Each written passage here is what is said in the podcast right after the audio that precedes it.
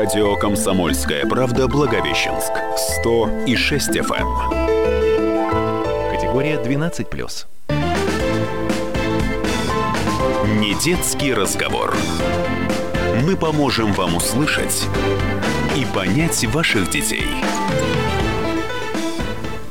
В Благовещенске 12 часов 3 минуты. Это не детский разговор из позитивной оранжевой студии радио «Комсомольская правда» Благовещенск. Я Людмила Судейкина. И сегодня у нас в гостях, чтобы долго не подъезжать к теме, да, а, скажу сразу, кто у нас в гостях. У нас в гостях Иван Ермолаев. Ему 14 лет. Иван, скажи всем слушателям здравствуйте. Я знаю, что слушает папа. Передай ему привет. Здравствуйте. Передаю своему папе. Он сейчас сидит в машине возле студии. Передаю ему огромный привет. Передаю привет всем, кто меня слушает. А, вот, наверное, сейчас попросим папу погудеть, да, чтобы мы услышали, чтобы мы услышали, как он сейчас гудит а, под окнами. Ладно, не будем нарушать тишину, потому что это все-таки правила дорожного движения запрещают использовать звуковые сигналы, а, если в черте города, если только это не служит предотвращением аварии. Поэтому не будем хулиганить, а скажем, что Иван Ермолаев у нас а, не просто Иван Ермолаев, 14 лет, а наверное, самый юный участник э, общ, э, байкерской такой стаи, байкерской тусовки э, общественной организации «Мотопатриот» города Благовещенска. И более того, несмотря на то, что он уже сейчас самый юный, он и пришел туда 4 года назад, назад в 10 лет, так? Так. И мало того, что он туда пришел, он туда еще потом и папу своего привел. Правильно? Правильно. Да. Вот, Иван, давай начнем сначала. Вот интересно, обычно а, родители отправляют детей, вот отрывают их от э, экранов э, гаджетов, и отправляют куда-нибудь в реальный мир, э, в какой-нибудь кружок заниматься баскетболом, волейболом, легкой атлетикой, еще в туристический кружок. А тут у тебя получилось наоборот. Как ты вообще попал? Вот, как тебя затянуло в байкерскую тусовку? Ну, все началось с того, что у нас по соседству был свободный участок. Как раз ребят с мотопатриота, Василий, они сюда переехали, прям по соседству, через забор был клуб мотопатриота. Меня это очень заинтересовало. Я при, приходил, помогал, крутил болты, помогал собирать мотоцикл, все вот это, напитывался этой тематикой.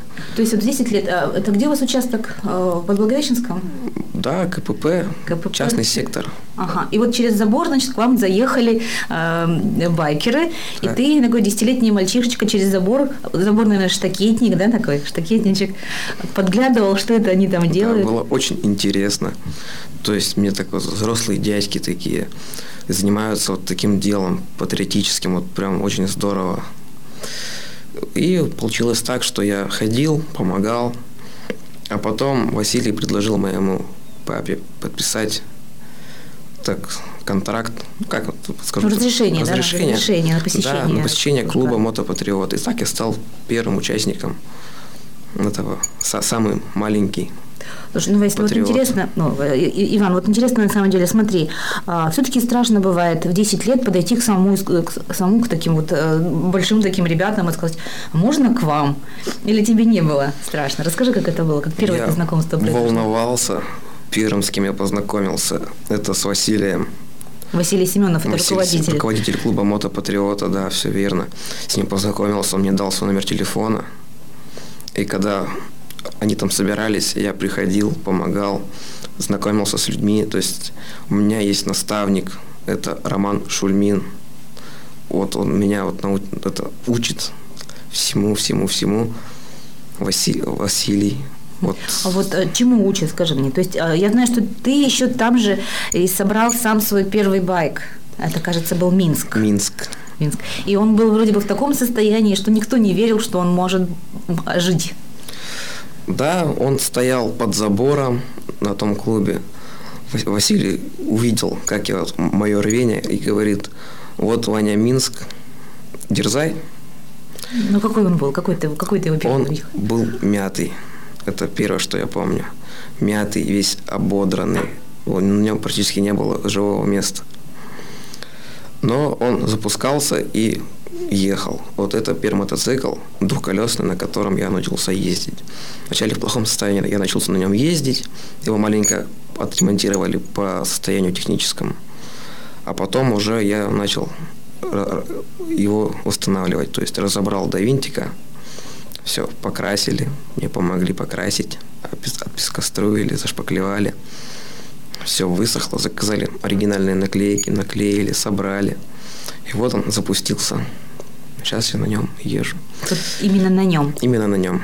А Василий говорит, что у тебя что сейчас третий уже свой мотоцикл. Есть. А, рихтуешь. Такой. Да. Второй мотоцикл – это у меня Верховина 78 года. 78-го, раритетная. Раритетная, да. Нашли мы ее у человека, купили за 5000 рублей в курятнике, ржавого состояния. Она разобранная на капиталке. Второй мотоцикл мы купили с братом в Архаре. Он мне его купил, чтобы я тоже дерзал. 350 Ява с ручкой Велорекс, легендарная техника. О, ничего себе. Вот ты, кстати, обмолвился, что э, это был твой первый двухколесный мотоцикл. Да. А что бывает трехколесный? А, ну бывает трехколесные на э, с коляской, да. У тебя был трех... у тебя до этого был трехколесный мотоцикл? У меня был четырехколесный, то есть у папы на работе стоял квадроцикл, его знакомого сын у него уже вырос с этого квадроцикла, и они решили, что подошло мое время.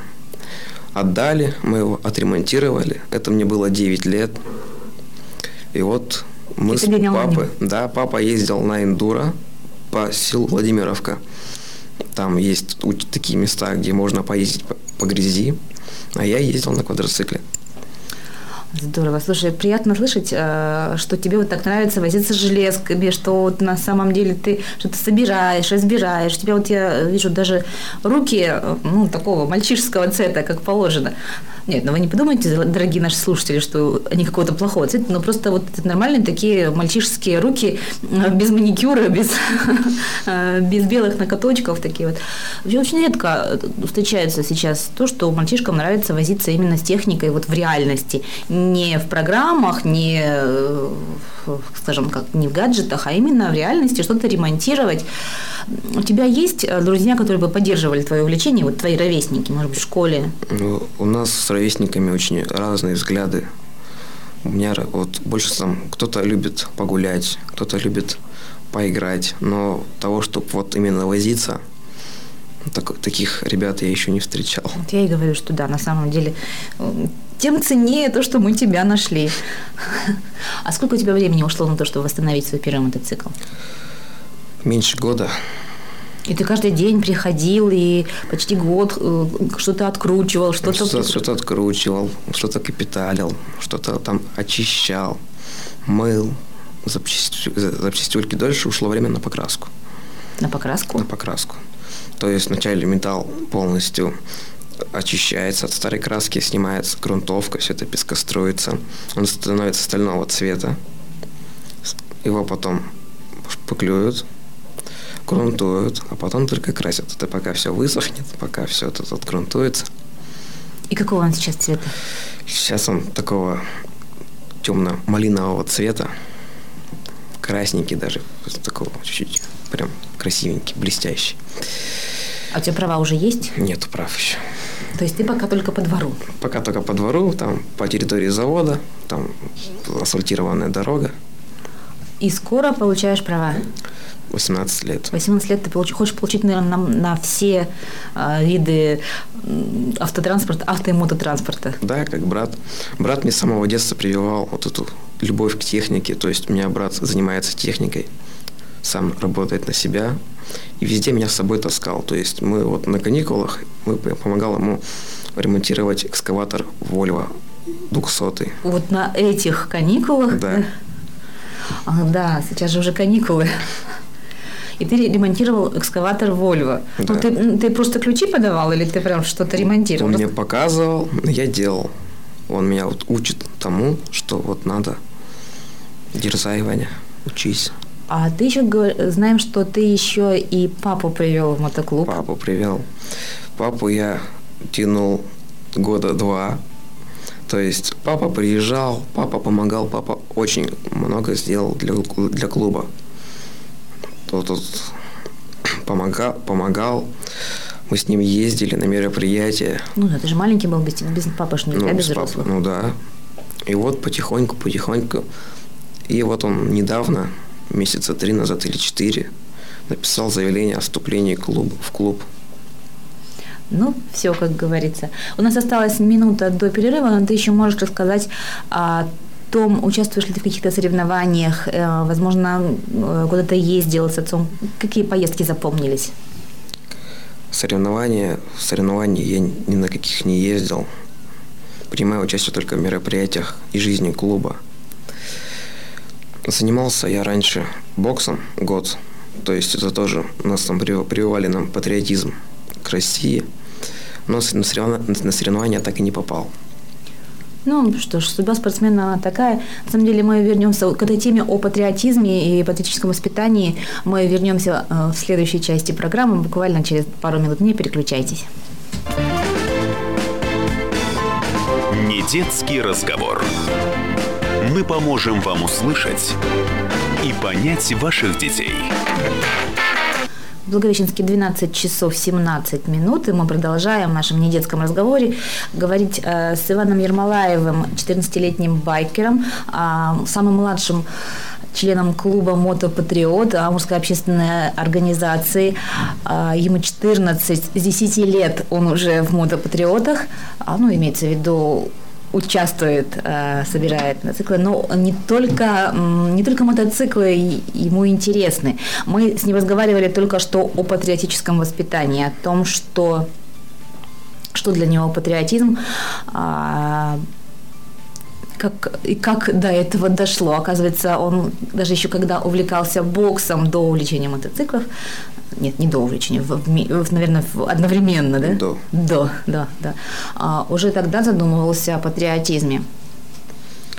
Патриотри... Патриотизм – это для меня такое вот как бы обширное понятие, потому что патриотизм – это гордость за свою страну, за тех людей, которые воевали за мир на земле. Вот ну, как это может, а как это может проявляться вот в обычной жизни, на твой взгляд? Помощь людям, гордость за свою страну. Ну вот смотри, например, ну мы все же все живем здесь, да, как бы все живем в этой стране. Э, помогать людям не обязательно быть патриотом, может быть просто добрым человеком. Просто добрым человеком. Но патриотизм это то есть не то, что там 9 мая выходим, спасибо деду за победу, мы все знаем, мы помним, гордимся. Многие люди ничего не помнят. Потому что это вот такое у них есть явление, есть такие люди, которые вот спрашиваешь, что где сейчас находится Сталинград, они не знают. У нас были классные часы, отвечали дети Хабаровск, Санкт-Петербург. Какой ужас. То есть это вообще никакого понятия, да? То есть, а как у вас историю это преподают сейчас в школе? История сейчас у нас уже не такая. Сейчас этого вообще ничего нету. У нас сейчас история в восьмом классе – это история России. Но она такая как бы обработанная очень сильно. Очень сильно. Там прям сделали так, чтобы не донести до детей то, что было. Ну, то есть я помню, в свое время мы очень подробно разбирали а, Великую Отечественную войну а, и основные даже основные сражения, основные этапы, там и Сталинградская битва, и Курская дуга у нас была, и говорят, говорят, говорят ли сейчас о блокадном Ленинграде, например?